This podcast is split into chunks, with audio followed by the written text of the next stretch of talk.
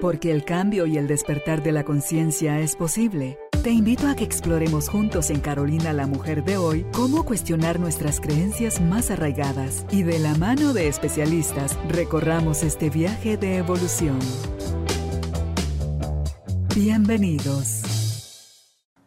Bienvenidos al estudio Tribu de Almas Conscientes. Gracias por seguir con nosotros y acompañarnos en este proceso del descubrir todas estas herramientas que nos permiten acercarnos a nuestra esencia para vivir una vida más auténtica, más clara, más profunda y con más acceso a todo eso a lo que tenemos derecho. Me encanta que en cada una de estas entrevistas accesamos a nuestros invitados que nos dejan herramientas y nos dejan ejemplos o nos dejan parte de su historia también, donde comparten cómo a lo mejor a ellos se les limitaba en un momento y cuando hizo clic eso en su interior y aprendieron las nuevas herramientas, empezó su vida a verse transformada y hoy desde otro espacio están compartiendo con nosotros todo eso que, que nos expande. Así que si hoy queremos aprender sobre cómo podemos educar con el ejemplo, estamos con la persona indicada porque ella se dedica a eso, a la enseñanza. Ella es Gloria de Figueroa, es psicóloga, es educadora, es coach y directora del Instituto M M K de Alejandra Llamas y es fundadora del colegio Taix Plus, que es el sueño de mi vida. Este sueño con eso, con que algún día nuestro hermoso país pueda ser eh, ese modelo de educación a los niños desde, desde otro espacio. Así que desde el amor y desde el educar con el ejemplo, le damos a usted la bienvenida. Si estás listo, y nosotros estamos también listas acá en el estudio. Bienvenidos, bienvenidas. Hola, Gloria, ¿cómo Hola, estás? Carolina, muy feliz. Con los verdad. ojos secos de no verte. ¿Verdad? Sí, estábamos ahorita sacando sí. cuentas de que no había venido, pero siempre, para mí siempre es lindo venir, compartir ideas, compartir y, y compartirle a las personas que están del otro lado, ¿verdad? De la cámara o del audio, para que todos podamos tener esta parte de que esto no había en nuestra, bueno, en, en la época antes uno, o sea, si no leías o si no investigabas, no encontrabas nada. Ahorita tiene uno esta facilidad de ir en el carro y de poder poner un YouTube o de poder poner un audio y uno mismo irse formando poco a poco en, en esto de ser padres, ¿verdad? Sí, sí, y aunque tú no elijas tener hijos, tienes proyectos, tienes relaciones con otros y todo es abarcado por lo mismo. Más que nuestras palabras que pueden convencer, nuestro ejemplo, como bien dice el refrán, arrastra. Entonces, sí. Y hay una frase por ahí que dice, me gusta lo que dices, pero me voy a quedar con lo que haces. Entonces… Sí. Eh, y es la parte de ser congruente, ¿verdad? Sí, porque uno puede sí. decir miles de cosas, pero si uno no vive de esa forma… ¿A quién, o sea, ¿a quién le, quién, quién le va a creer? O sea, siempre sale a la luz lo que uno es. Sí. Tú fuiste educada de una forma, tú estás viendo cómo educaste a tus hijos y hay cosas que no se pueden cambiar, ya sucedieron, pero ves cómo hoy en día, estamos en el dos mil veintidós, se están educando a los hijos y ves a aquellas personas, aquellos padres de familia que ya están aplicando todos estos nuevos conceptos, cómo fluye las sí. relaciones, cómo los niños se expanden, cómo aprenden más fácil, versus que también están mezclados con los otros niños que todavía están siendo educados y guiados por padres con mentes de conceptos más pequeños, Eh, todavía queriendo tener el control, todavía queriéndole dejar al colegio la carga de, como que usted es un reformatorio, sí. compóngame a mi hijo. Responsabilidad. Sí, sí, ¿verdad? Cuando eso es algo que se comparte colegio-papás. Entonces, sí.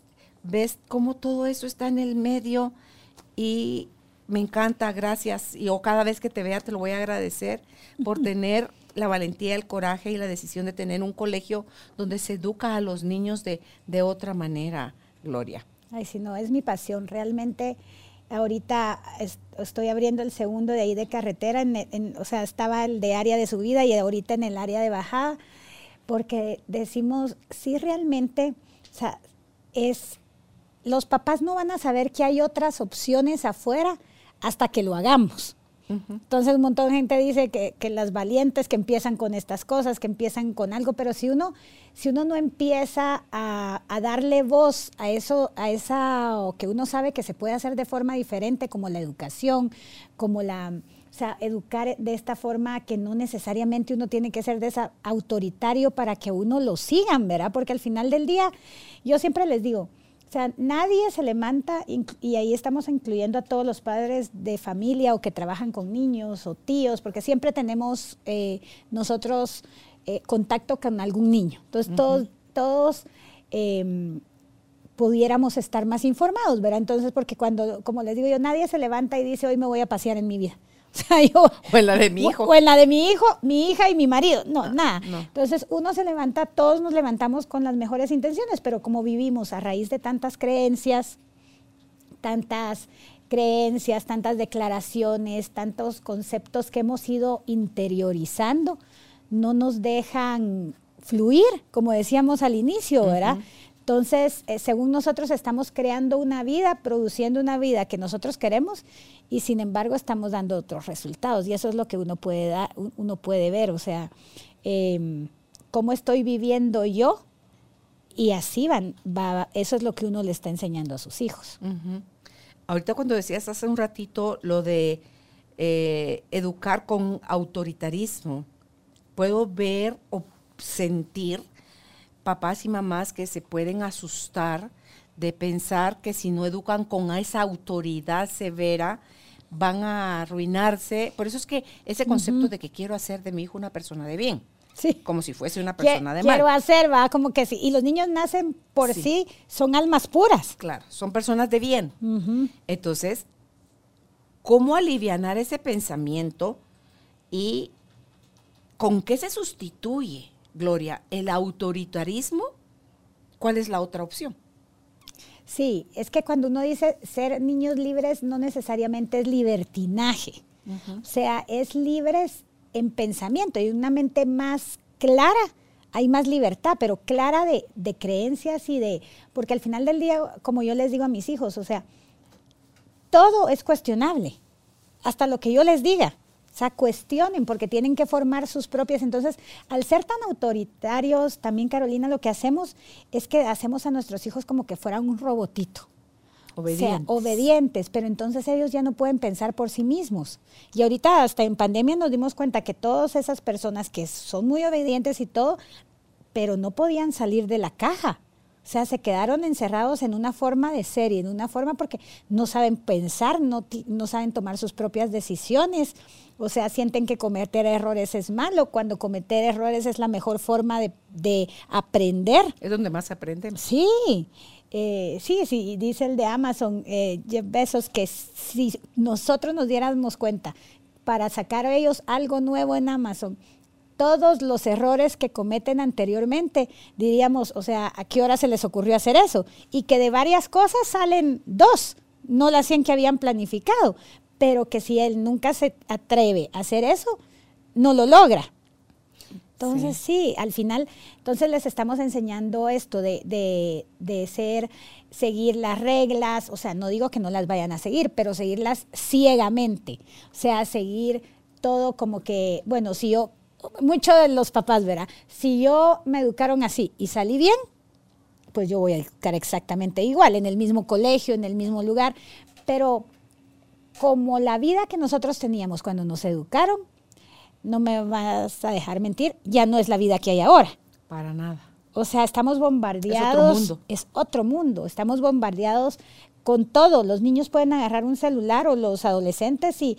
y ver cosas, entonces es más como dar criterio. O sea, criterio lo vamos a tener que dar desde el día uno que nacen nuestros hijos hasta que nos muramos. Uh-huh. Pero es dar criterio, no es dar una opinión eh, y querer siempre tener la razón, ¿verdad? A mí me encanta cuando, cuando, me acuerdo cuando era chiquito, mi hijo, que ahorita tiene veintidós años, está viviendo en México, pero... Eh, como yo le decía, ¿tú qué pensás? O sea, siempre como desde la curiosidad, va, es que quiero no sé qué, bueno, pero ¿tú qué pensás? ¿Qué clase te querés meter? Llega un día, va, con una su hoja de que en el colegio le dijeron que si quería meterse a los Boy Scouts. Entonces yo, ay, Sebas, ¿pero qué pensás tú? ¿Te, te, te gustaría? Ay, no, mamá. Y tú también, papá, dice, estábamos acostados viendo tele. ustedes deben, yo hoy, hoy sí estoy cansado. Y yo creo que el trabajo de ustedes es decidir por mí. Ay, mi gordo. Ay, no, Gustavo, le digo a mi esposo, creo que le hemos dado mucha responsabilidad. Nos reíamos, pero, pero ese día estaba, entonces, ¿quieres o no quieres? Le digo yo, no, no quiero porque tengo muchas cosas que hacer. Va, perfecto. Entonces ya está, no, no te metas, pero entonces...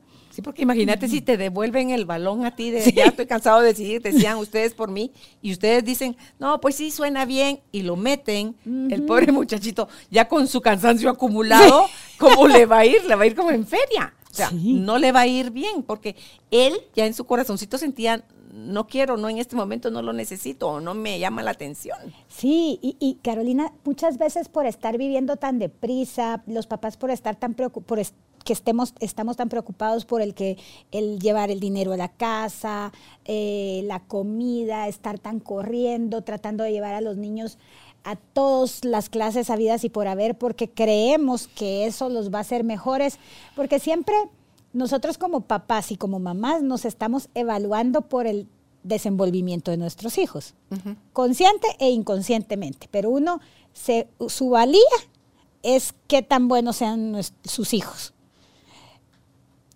Y ese es un error. Ah, ah eso no. Es horrible, eso es horrible. Lo puedo decir como mamá. ¿Sí? Llegamos en un punto con Álvaro que nos cuestionábamos sobre algunas situaciones. Nosotros tenemos cinco hijos.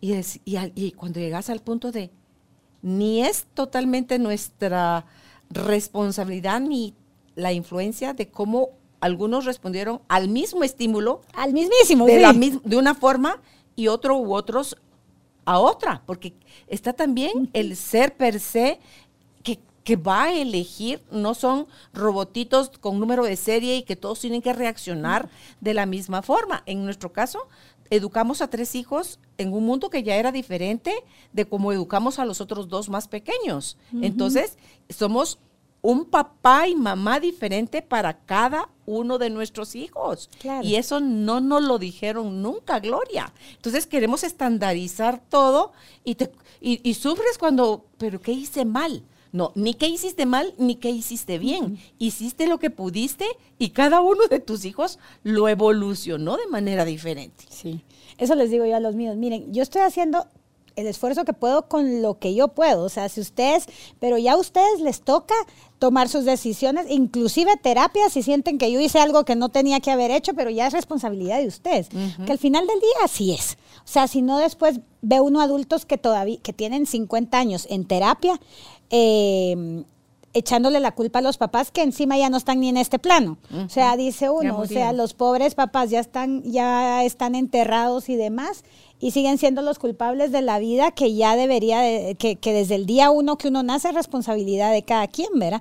Entonces es como, sí, no, y eso es súper simpático porque los papás dicen, pero es que yo quisiera que fuera, es que todos son diferentes, y es que todos traen una diferente conciencia, traen, traen aptitudes diferentes, claro. Forma de ver la vida. Tal vez porque queremos facilitarnos la tarea y quisiéramos que una sola instrucción para todos, para como que, que la fuera reacción, receta de cocina. Cabal.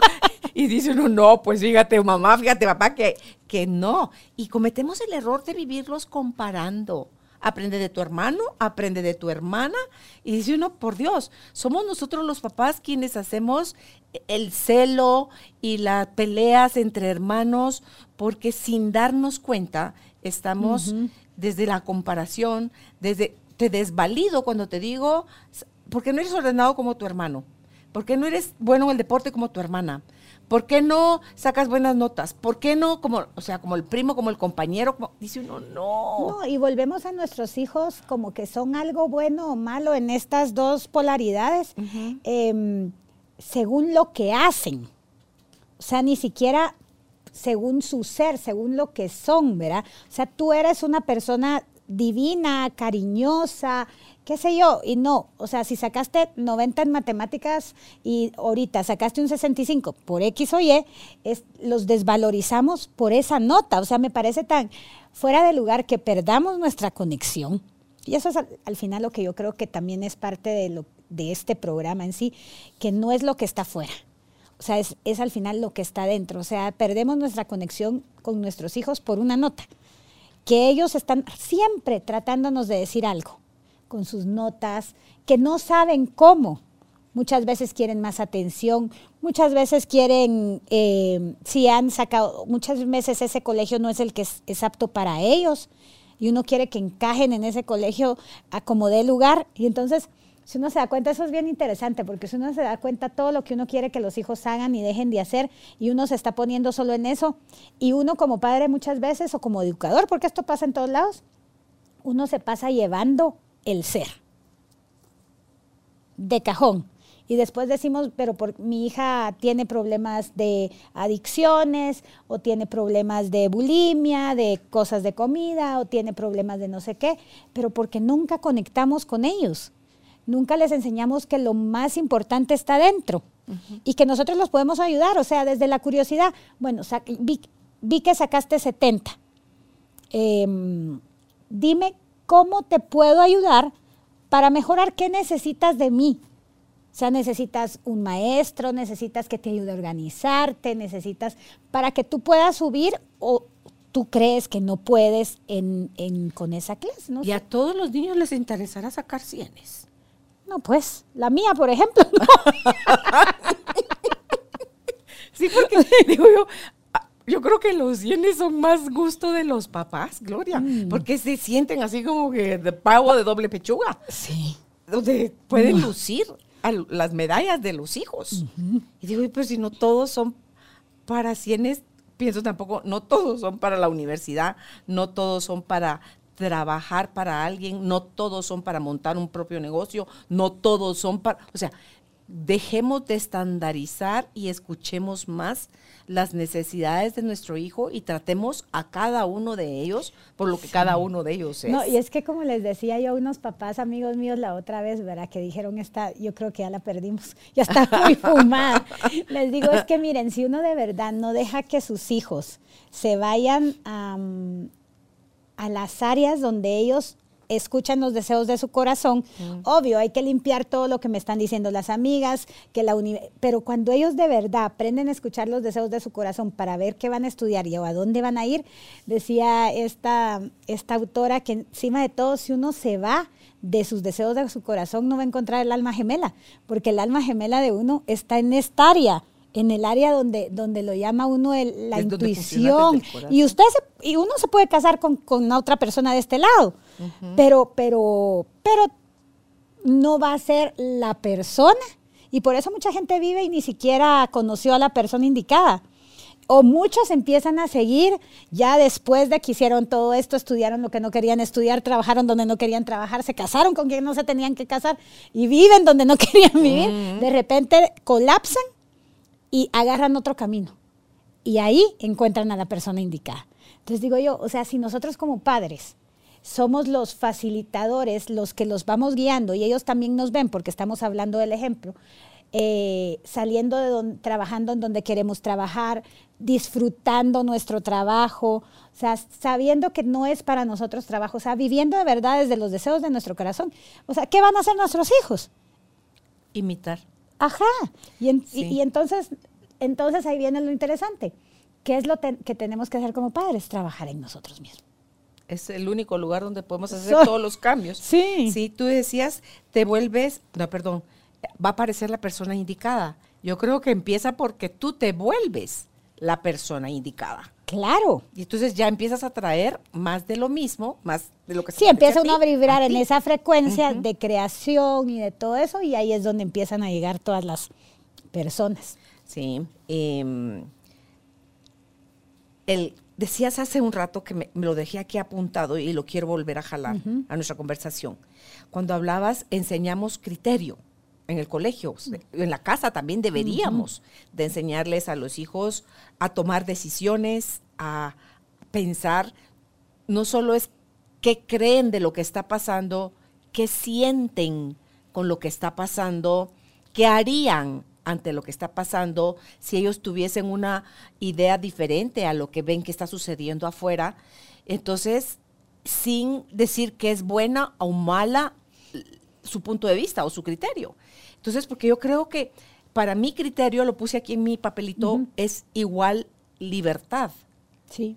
libertad de dejarlos ser ellos. Ajá, libertad desde, la, desde su propia responsabilidad, porque yo sí creo que sí, sí es importante decirles que todo tiene una consecuencia y que todo trae un beneficio o no, ¿verdad? O sea, si tú, y, y, y que las decisiones son exclusivamente de ellos. Bueno, la, la mía que, que es parranda tras parranda, mi esposo le dice, mira Ale, pero no puedes venir de cierta discoteca hasta las doce, porque tienes dieciocho años y los grandes empiezan a llegar a partir de esa hora y empiezan a haber pleitos y entonces no quiero que tú estés metida ahí. Entonces, si tú quieres ir, o sea, está perfecto, pero a las doce ahorita que tienes dieciocho años, porque empiezan a llegar los de veinte y pico más tarde y todo el rollo. Y de ahí mira uno en las noticias y en las redes que... Lo que pasó ahí. Uh-huh. Entonces, eh, un día se tardó y estábamos de viaje. Y mi gordo andaba en el after. Sí. Se fue al after party. Se fue al after, se había quedado con la abuela. Entonces me dice, no, es que después cómo me costó encontrar a Pablo, el que la había llegado a traer, y me costó.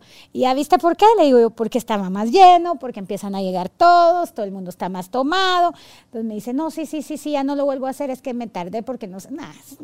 Estaba alegre, mamá. Sí, no, y siempre va, o sea, no quiere decir que vayan a ser perfectos, es que no van a ser ni siquiera con autoritarismo, ni, ni de esta manera que nosotros les queremos, pero lo que pasa es que de esta manera se vive más tranquilo tanto uno como papá y los niños también, y es hay más conexión, o sea, al final del día, como diría María Montessori, o sea, nuestra, nuestra responsabilidad como padres o educadores es darles un rayo de luz y seguir nuestro camino. Sí, y ver desde dónde, cuán chiquito, delgadito es ese rayo de luz que estás dando, porque mientras más miedo tengas que les pase algo, que cometan errores, que la vida los golpee, que dime tú, ¿a quién la vida no lo ha golpeado? No. Y no es porque la vida sea un luchador, sino que es porque van a sucedernos cosas que no nos van a gustar, que nos van a hacer llorar, que nos van a hacer sentir enojo, miedo, tristeza y todo eso que, que andamos evadiendo, pero que nos está pasando. Entonces, yo creo que las caídas, los fracasos, los errores, los problemas, todo eso fortalece. Es acompañarlos, sí, sí, a tu hijo. Y es solo acompañarnos, no decidir por ellos, porque al final del día uno dice eso es... Carolina, ¿quién no ha tenido esas cosas? Y, y, y lo hace a uno, y cuando uno está en ese momento y empieza a crear esta resiliencia, que es algo impagable, que no podemos comprar en el súper, que, no, que la vida nos lo regala. Sí. Pero eso sí, tal vez enseñarles a ellos a pasar el camino, porque caminos... De, de situaciones los vamos a tener siempre, pero a pasar el camino en presencia y en paz, o sea, a vivirlo desde, desde otro punto, ¿va? Y eso de, de en presencia y en paz, creo yo que viene cuando te tomas el tiempo para aprender de tus errores. Entonces, uh-huh, hay que enseñarles a los hijos a reflexionar, tanto uh-huh, en sus logros para que no se quieran que eternizar ahí. Ah, no, eso es importante. ¿Verdad? Uh-huh. Como en sus fracasos que tienen grandes aprendizajes. Entonces, uh-huh, estuvo fea tu metida de pata. Sí. Eh, pasaste vergüenza. Eh, perdiste tal cosa. Eh, tuviste tal complicación. Ok. Uh-huh. Solo mira, pon todo eso sobre la mesa, pon todas tus barajas sobre la mesa. ¿Qué hubieras evitado? Sí, uh-huh, y, y eres tú el jugador. O sea, ¿cómo le jugaste a la vida tus cartas? ¿Qué hubiera pasado con un escenario A, con un escenario B, con un escenario C? Hoy uh-huh, te estarías sintiendo de otra manera. Entonces, como eso ya pasó y no lo podemos cambiar, ¿qué te deja esa uh-huh, metida de pata? ¿Qué harías diferente? Sí, porque si no aprendemos de nuestros errores... Ah, no. Gloria, vamos a meter la pata ochocientos millones de veces y qué, qué ganas. Ah, qué aburrido. Y al final del día tampoco es la vida que queremos vivir, no. O sea, es, al final, o sea, es, es vida de creación, como hablábamos, claro, aquí hace un ratito, de crear cosas lindas, de crear eh, eh, esta... esta um, forma de vivir dentro de familia para también crearla hacia nuestros hijos, o sea, y que ellos también sean libres de... dentro de todo, de tomar sus decisiones y, y que sí, van a meter la pata, pero también muchas veces cuando estamos en autoritarismo, cuando estamos creando desde nosotros, no solo no los dejamos meter la pata, sino que encima de todo, cuando algo les pasa, se lo resolvemos. Ahí está, eso que tenía anotado. Papá, mamá, resuélvanme. Estás perpetuando niños de cuarenta, de cincuenta, de setenta años, porque Dios me guarde los papás que, que, que crecen ah, hijos no. así. Y van al colegio. No, y, no, que tienen miedo de morirse y, y, y está impresionante, porque si van al colegio, piden cita con los directores, les empiezan a tratar de resolver lo que pasó, la nota que, que ay no mamá, es que la, la nota tenía que, tenía que hacer de esta manera. Y me acuerdo cuando está mi hija, que, que es la, la que de repente todo, todo no, ay no, yo no quiero ir a... Y fuimos al primer día de colegio y me dice, ay no mamá, es que capaz que me va a tocar con la fulanita. Yo, Ale, son cinco secciones, sería muy mala pata que te toque con la y fulanita. Le tocó. Le va a tocar. Con el y, capaz. Y así estaba yo, me dio ataque de risa, Carolina, porque le digo, mira Ale, seguro algo tenés que resolver con ella. Claro. Mamá, ¿puedes ir a la oficina y decir que me cambien de clase? No, mi amor, esa es la clase que te tocó. O sea que al final de año eran íntimas con la fulanita, entonces le digo yo, o sea, todo tiene un propósito y hay que verlo desde cierta uh-huh, punto, uh-huh. Pero, pero le tocaba estar con ella ahí. Y como le digo yo, ¿por qué, te, por qué está, ¿sabes por qué es el, la clase perfecta? ¿Por qué? Yo no veo que sea la clase perfecta, me decía en su mente, porque ahí estás. Y entonces ahorita vas a ir viendo poco a poco, da chance, sigue caminando y si no, pues anda a hablar tú si te quieres cambiar de clase, pero yo no voy a ir. Entonces me dice, no, voy a, voy a probar. Y como la semana ya estaban como pez en el agua, la fulanita es ahora de sus amigas, o sea, entonces dice uno, o sea, y, y las notas, ¿verdad?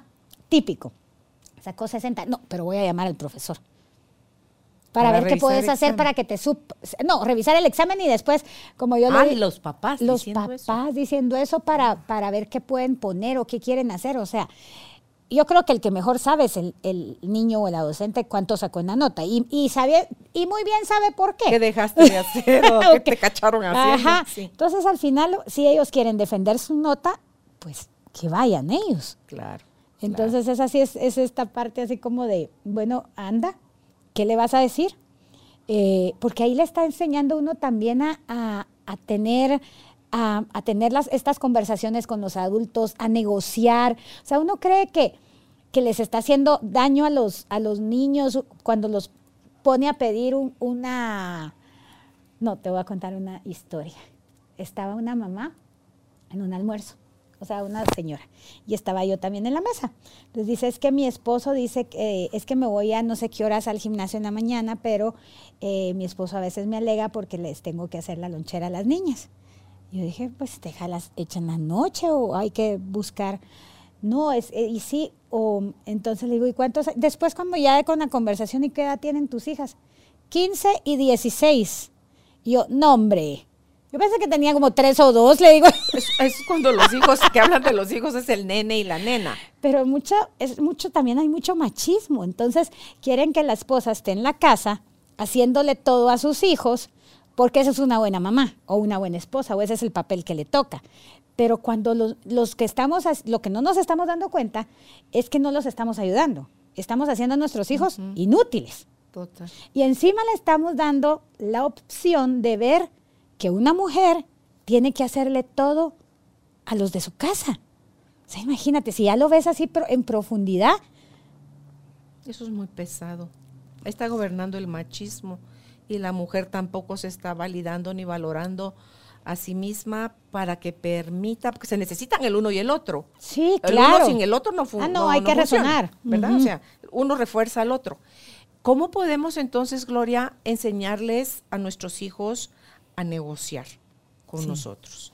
O Yo, sea, ¿cómo lo podemos aprender nosotros de papás? Sí. Y los hijos que nos estén oyendo ahorita, ah, ahí y, se les va a aprender ahorita el Y poco. Eso me encanta porque yo en el colegio lo tratamos de hacer desde, chiqui, desde los chiquitos. O sea, eh, ahorita eh, quien, tra, quien se coma primero la fruta eh, va a poder tener estas cosas extras. Por ejemplo, salir cinco minutos antes al recreo y todo eso. Para ellos es así como que wow, va. Pero de repente llegan y te dicen, pero es que tengo esta fruta y esta. Bueno, negociemos. Cual, un poquito de esta, un poquito del otro, nos, con nuestros hijos desde chiquitos, negociar qué se van a poner, darles dos opciones, no tanto, porque de repente uno también los abruma con tantas posibilidades, darles opciones hasta de, de clases, uno decide qué clases tienen que ir, o sea, ni siquiera les dice, ¿quieres fútbol o quieres karate?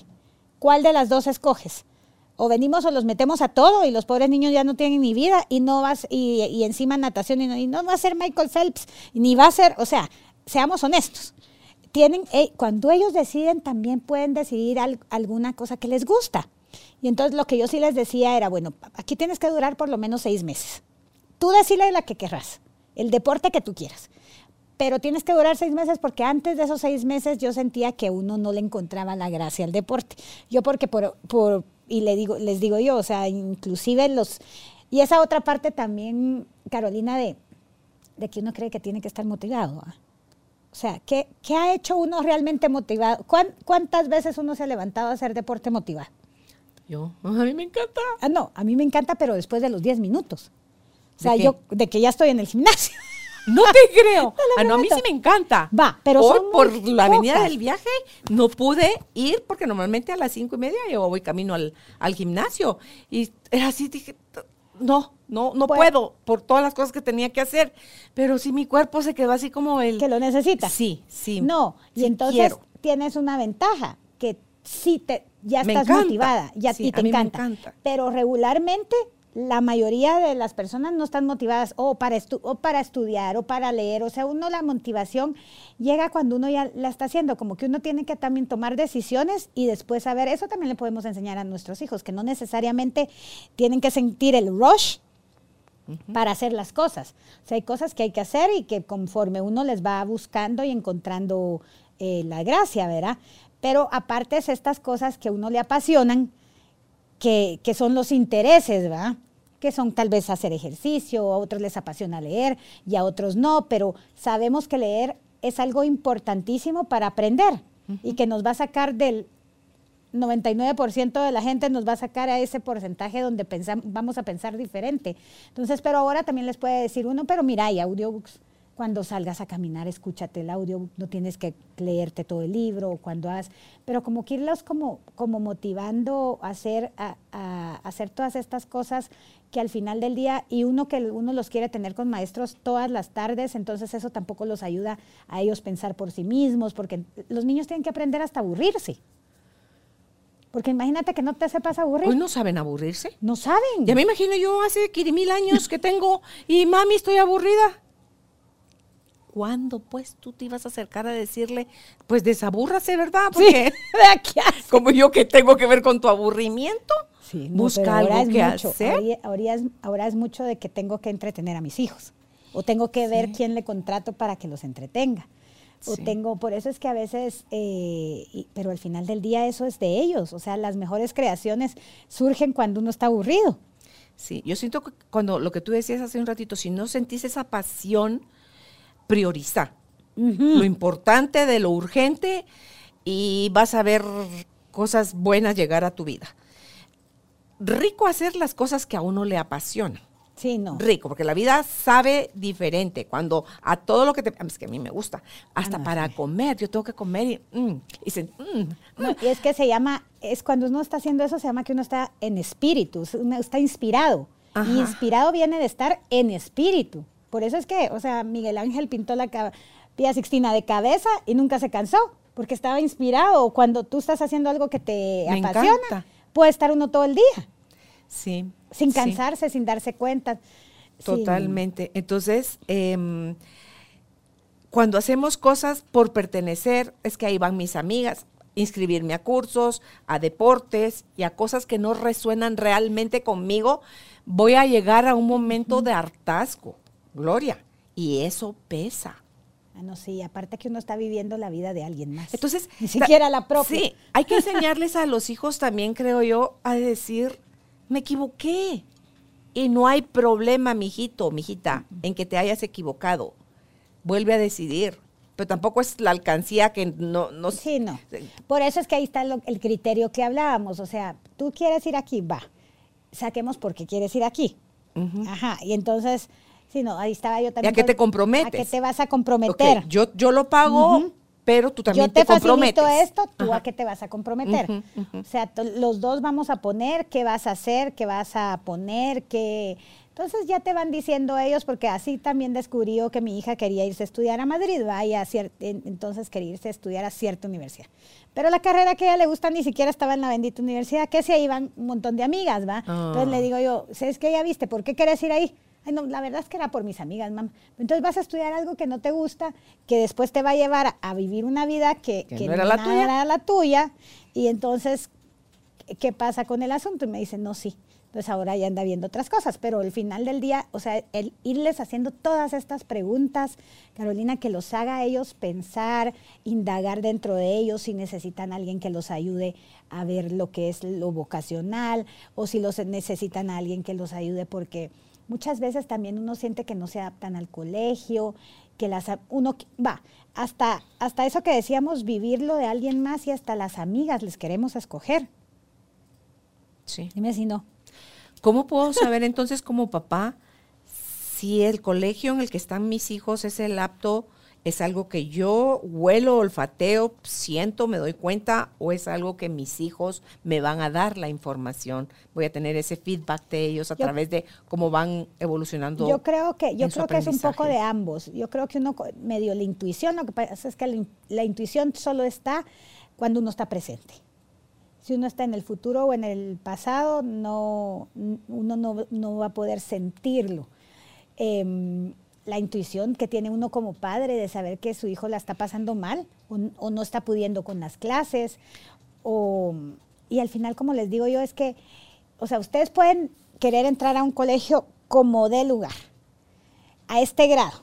Yo a veces les digo, porque hay niños que todavía les falta madurez, les digo, a veces, tal vez es mejor repetir un año, que, al, que hayan nuestros años un año más, un año menos, pero cuando los papás lo ven como los niños va a desperdiciar un año, yo les digo, no, va a ganar un año, pero lo va a ganar en autoestima, porque no va a ir trastraviando en un lugar donde solo le van a recordar las maestras, los otros amigos y todo, y él mismo que no es suficiente y que no puede, uh-huh.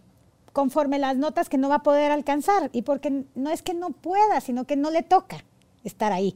Cuando van un poquito más adelantados, en un añito atrás, o sea, florecen de aquella manera. Entonces, ¿qué estamos hablando aquí? De autoestima. O sea, no de perder o de ganar, o de perder un año en tiempo. Estamos ganando eh, autoestima para ellos en el futuro. En el caso de, de que es otro, donde me acuerdo en la radio se oía esa, esa queja de, los, de algunos papás que decían, mi hija o mi hijo es muy tímido. No tiene casi amigos, se mantiene encerrado en su cuarto, pero queremos que socialicen y nosotros como papás no somos sociables. O sea, o sea ¿qué ejemplo les estamos casi que está, dando? Cuando llega el viernes de cultivar y uno la como, amistad. Papá, no quiero ver gente, entonces. Sí. Sí. No, es, es como les digo yo a los papás, y yo he tenido de esos papás también en el colegio, y les digo, ¿saben qué?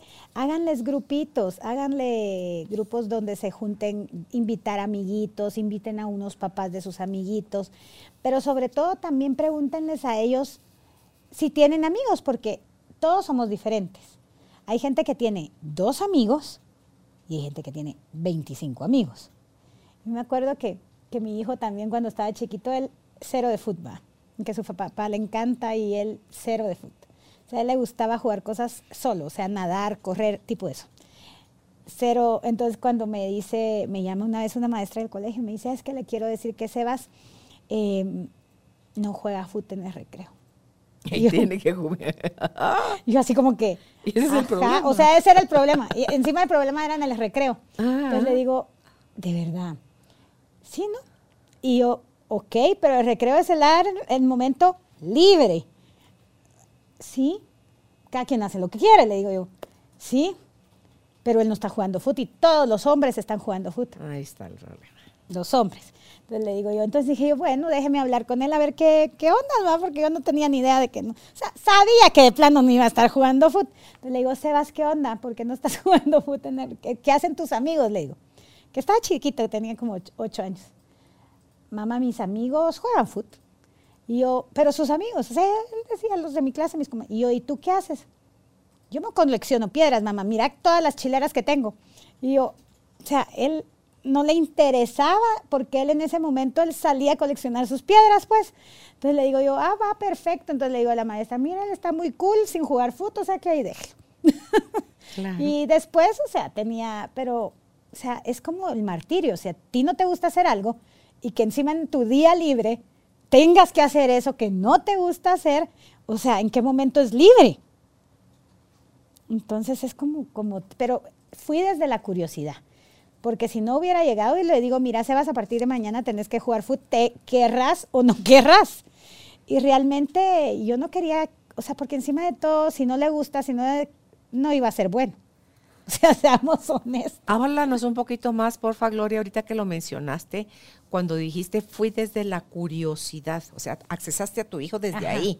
Desde preguntas. No con preocupación, no con... No, cero, a mí no me preocupó, que, no. pero sí, sí estoy segura eh, que a las ¿Cómo mamás podemos les... hacerlo Ajá. como papás? Ajá, que sí le puede a uno preocupar.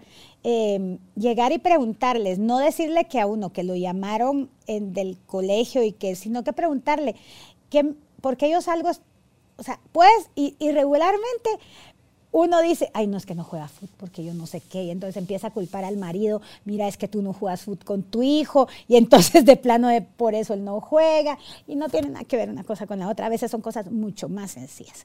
Entonces les digo, le, o sea, irle y preguntarle, mira, ¿qué haces en el recreo?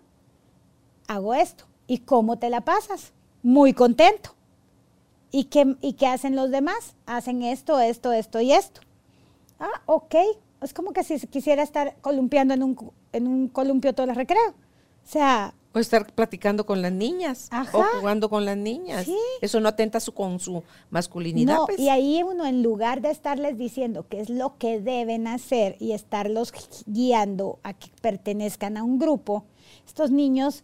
que son las como la, la oveja negra del todo el grupo, porque es no oveja negra porque dan cosas malas, eso creo que, pero en Bioneuromoción cabal dicen que la oveja negra es la que salva a la familia, la que salva a los grupos, porque son los que están pensando diferente. Uh-huh. Entonces son estos niños que piensan diferente y que regularmente eh, están viviendo desde su ser.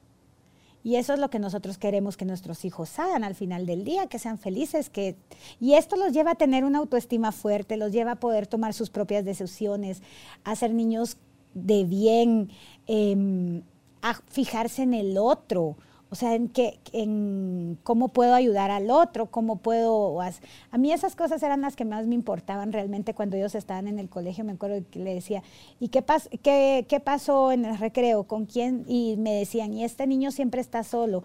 Y yo, bueno, pero júntate, con, vayan con él un ratito, intégrenlo. Este tipo de, de cosas que al final del día uno ve eh, los números, ¿verdad?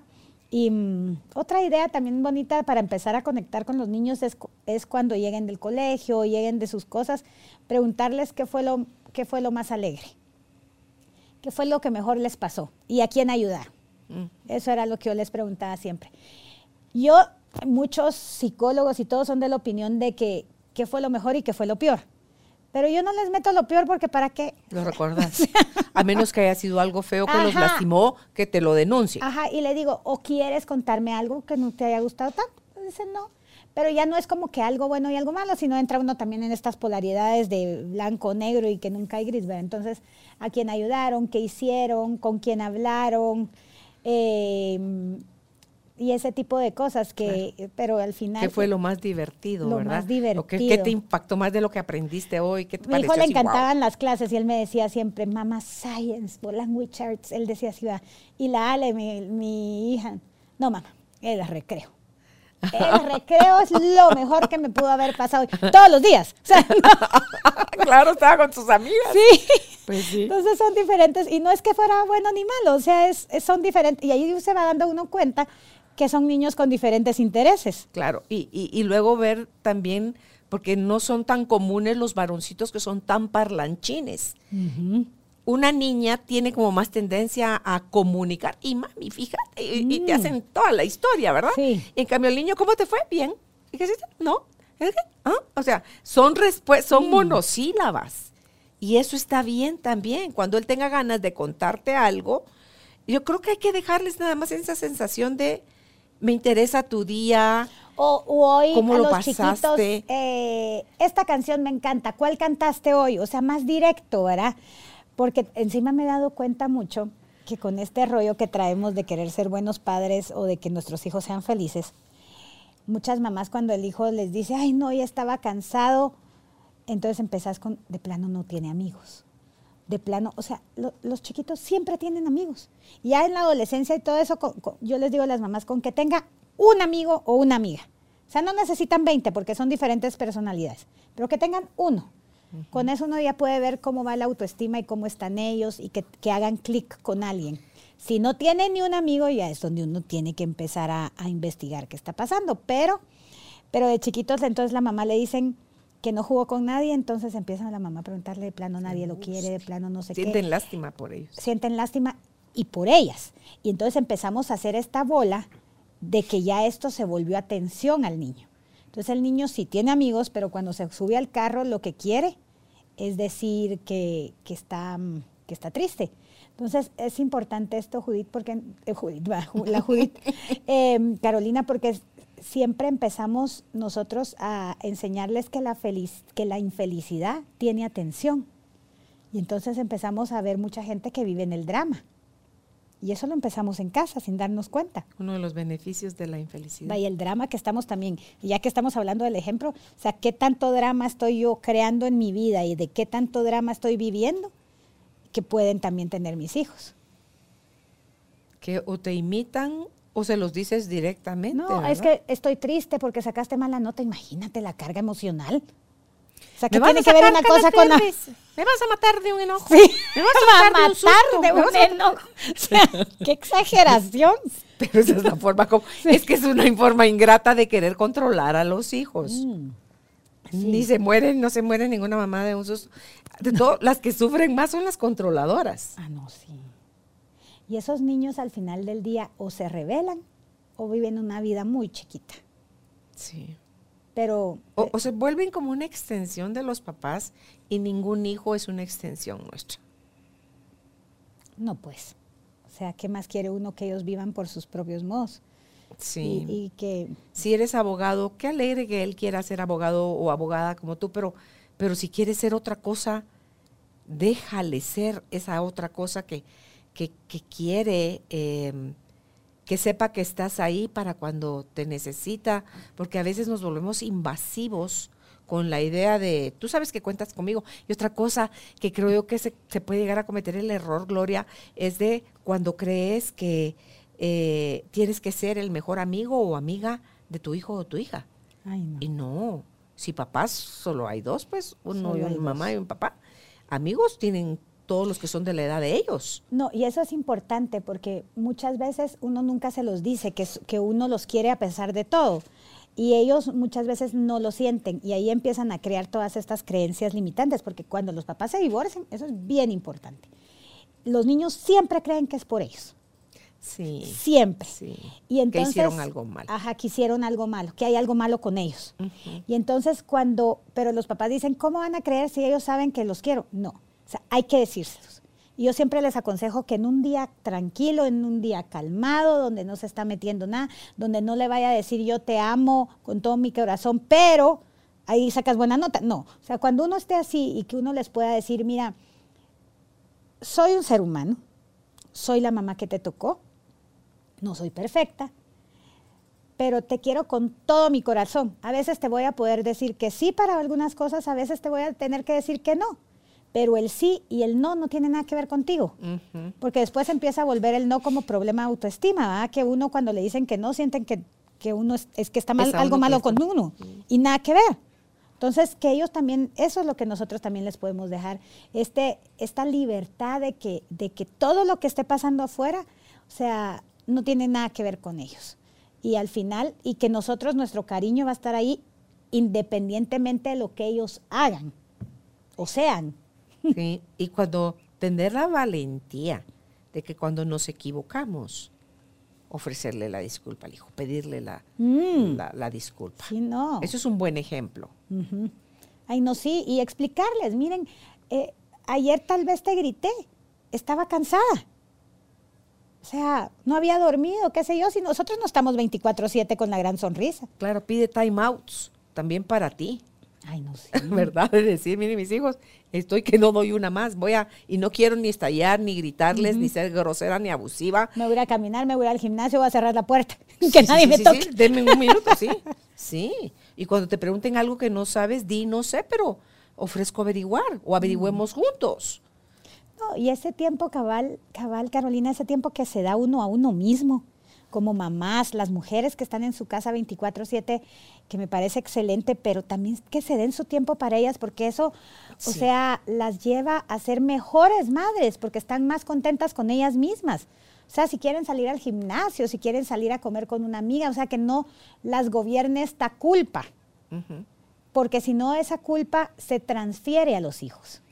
Claro, no cargues a tus hijos de expectativas, no los llenes, no los responsabilices de tus necesidades, no. ni de tu felicidad, y porque si no les vas a echar en cara en algún momento dado todo el sacrificio, el esfuerzo y la entrega y el lero lero. Si yo me maté por ti toda sí. mi vida. Sí, yo renuncié a las cosas.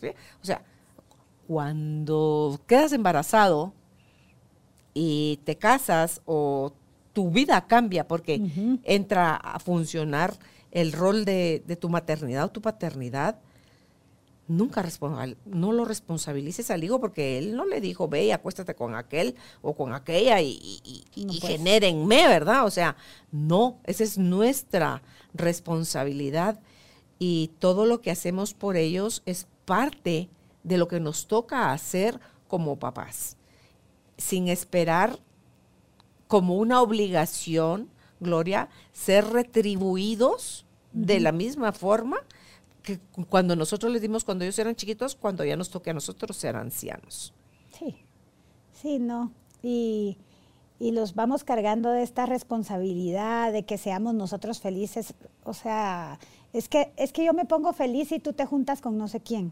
O sea, si uno ya se empie- empieza a analizar todo lo que sale de la boca, dice uno, ay no, o sea, ¿qué estoy haciendo? Y pues dejarles a los papás que sean un poco más conscientes de, de cómo se están presentando ante sus hijos, qué es lo que realmente ellos, si los conocen o no los conocen, si saben cuáles son sus intereses. Eso me encanta. Y tal vez puedes profundizar un poquito más ahí. Tengo un concepto de mi hijo o de mi hija y por eso creo que los conozco. O tengo una expectativa de ellos y por eso digo que los conozco. Pero, ¿es eso lo que mi hijo es, siente, quiere? ¿O es solo mi, mi rollo de lo que estoy suponiendo que debería de ser? Ahí es donde hay un abismo Así. entre lo que noso- nuestros hijos quieren y lo que nosotros queremos de ellos. Sí, porque ellos nunca van a querer que, que tú estés triste o, que, o quedar mal contigo. Entonces van a hacer lo sí. que... lo que ellos sienten que a ti te va a hacer feliz. Cuando, le, cuando son chiquitos. Desde chiquitos hasta grandes, porque sí. se van, van creciendo con esa creencia y no te quieren hacer sufrir. Entonces, como padre, la importancia de decirles que, de darles la libertad de decisión y que nosotros vamos a estar bien con cualquiera de las decisiones que tomen. Te decía eso, ante todo cuando son chiquitos, y a un recorrido interno en mi viaje de vida, y digo... Si nadie te dice, estás ser bien quien tú eres, no tienes que convertirte en quien yo quiero que seas. Uh-huh. O sea, si no te validan, te vas a hacer mil pedazos. Sí, porque nunca vas a ser, queriendo ser, ser agradar, quien eres. Exacto, queriendo agradar y vas a olvidarte tanto de ti que vas a quererte convertir en lo que otros dicen. Mm.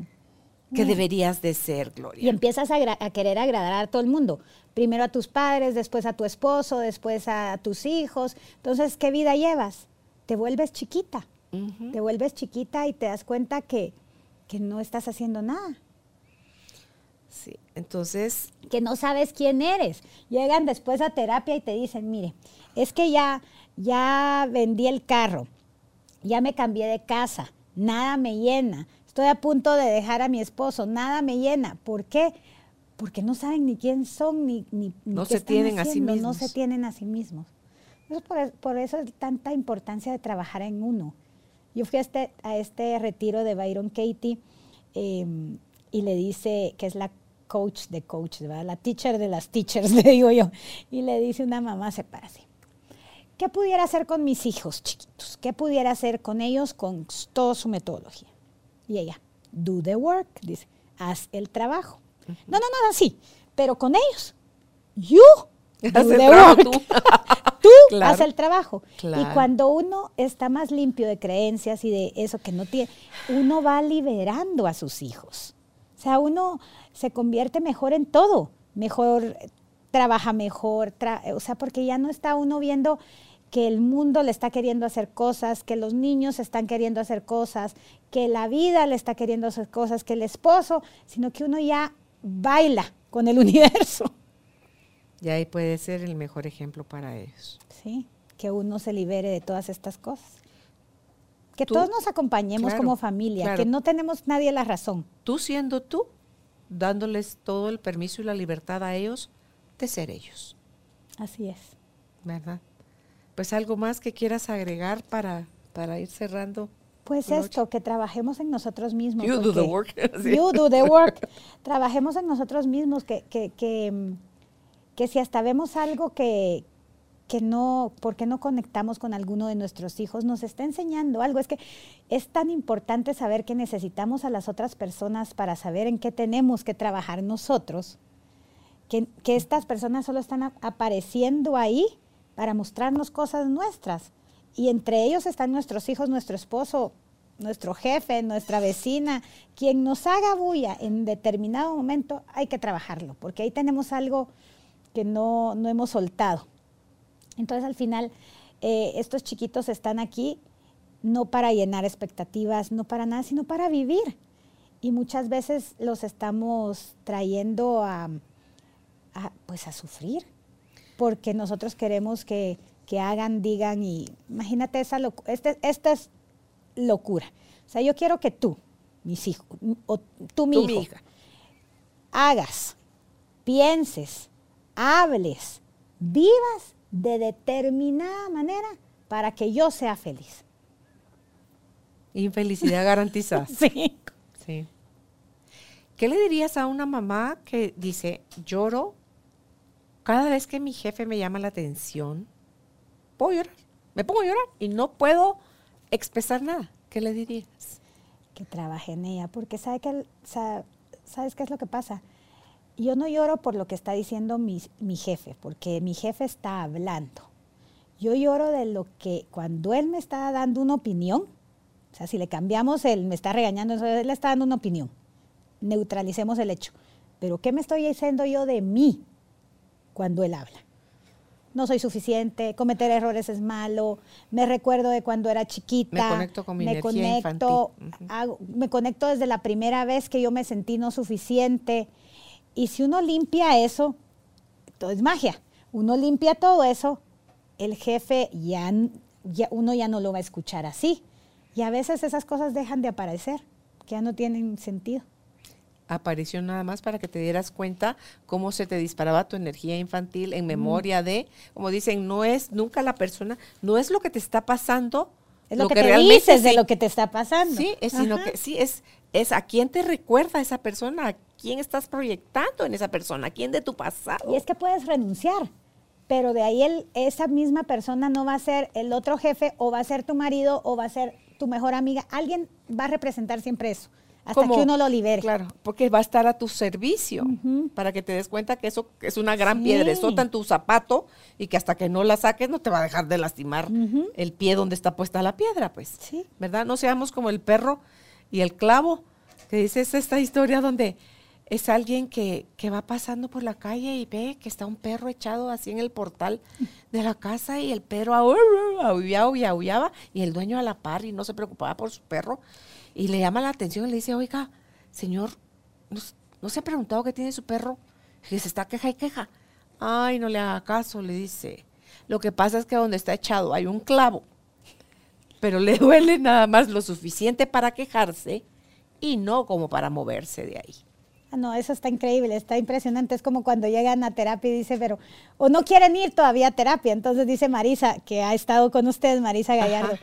No, no, no, no, no, ¿sabe qué? Me dan ganas, vaya, súfrase un poquito más, sí, porque todavía le falta ese poquito para poder venir y hacer cambios en su vida. Sí. Sí, entonces, si solo te duele para quejarte, no te está doliendo lo suficiente. No, falta que el clavo sí. esté más grande.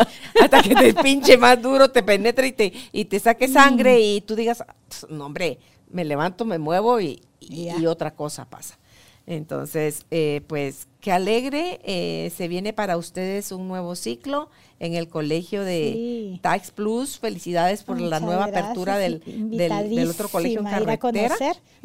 Sí, y si ustedes tienen inquietud por este tipo de colegios donde se pueden educar a los hijos de una manera diferente o hacer en conjunto esta educación compartida entre papás y colegio, por favor, no dejen de contactar a Gloria. A ella, si la quieren eh, eh, comunicarse sí. con ella, si la quieren seguir en Instagram, está como Gloria de Figueroa y también está como Taix Plus. En Facebook está como Taix Plus y también pueden escuchar su, post, su podcast que se llama Educa Aprendiendo. Ahí te pueden sí, escribir directamente. Sí, sí, sí, ahí me pueden escribir directamente y pues este... ¿Cada cuánto es, publicas? El podcast, ahorita sacamos cuatro episodios cada quince días y ahorita vamos a volver ya a sacar seis específicos y son solo temas de aprendizaje. ¿Y los sacas juntos? Saqué uno cada quince días. Ah, ok.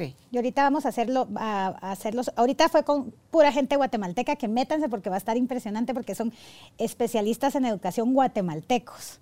Okay. Y entonces, por si los quieren invitar en algún momento, que hagan una subcost, un, unos episodios de solo educativo, está lindo. Y eh, ahorita voy a entrevistar a otros, pero ya extranjeros. Sí, la diferencia, ¿verdad? ¿Cuál es el país? Finlandia, no, no es Finlandia. Que es en Europa, uh-huh. donde educan a los hijos, donde dice, desde es que ahí es desde un niño no, no va al colegio antes de los siete años, porque todo lo esencial lo debe recibir en casa primero. Sí. Bueno, para pero es que hay... ir a aprender lo del conocimiento, sí. todo lo del intelecto no, y, al colegio. Y conocimiento todos aprenden, Carolina. Y la o sea, casa siempre es la base. Aprenden. O sea, yo les digo a los papás, no se preocupen tanto porque matemáticas, todo eso lo van a aprender. Yo no he visto niño que no aprenda. O sea, pero preocupémonos por las habilidades de ellos, por sus habilidades sus sociales, sus habilidades blandas. Así es. Pues, pues muchísimas gracias por gracias. el regalo de tu presencia. No, Gloria. Gracias, siempre es un gusto y aquí feliz de estar contigo. Gracias, igual. Un abrazo a la distancia, tribu de almas conscientes. Recuerden, eh, ustedes nos ayudan cuando le dan clic, cuando se suscriben, cuando comparten. Esto es eh, la mejor retroalimentación que nos pueden dar para nos, seguir nosotros produciendo este tipo de material. Estamos acá en YouTube, pero estamos también en las plataformas de audio. Elige tú la favorita y la ventaja de estar ahora en podcast es que puedes escucharnos o vernos en el horario de tu mayor conveniencia. Que estén bien. Bendiciones. Gracias por ser parte de esta tribu de almas conscientes. Recuerda visitar nuestra página web carolina la mujer de hoy punto com punto g t para más información de estos temas y de nuestros invitados. Tenemos más programas, blog, libros, talleres, tienda en línea y material exclusivo para quienes se suscriban. Encuéntranos en redes sociales como Carolina la Mujer de Hoy.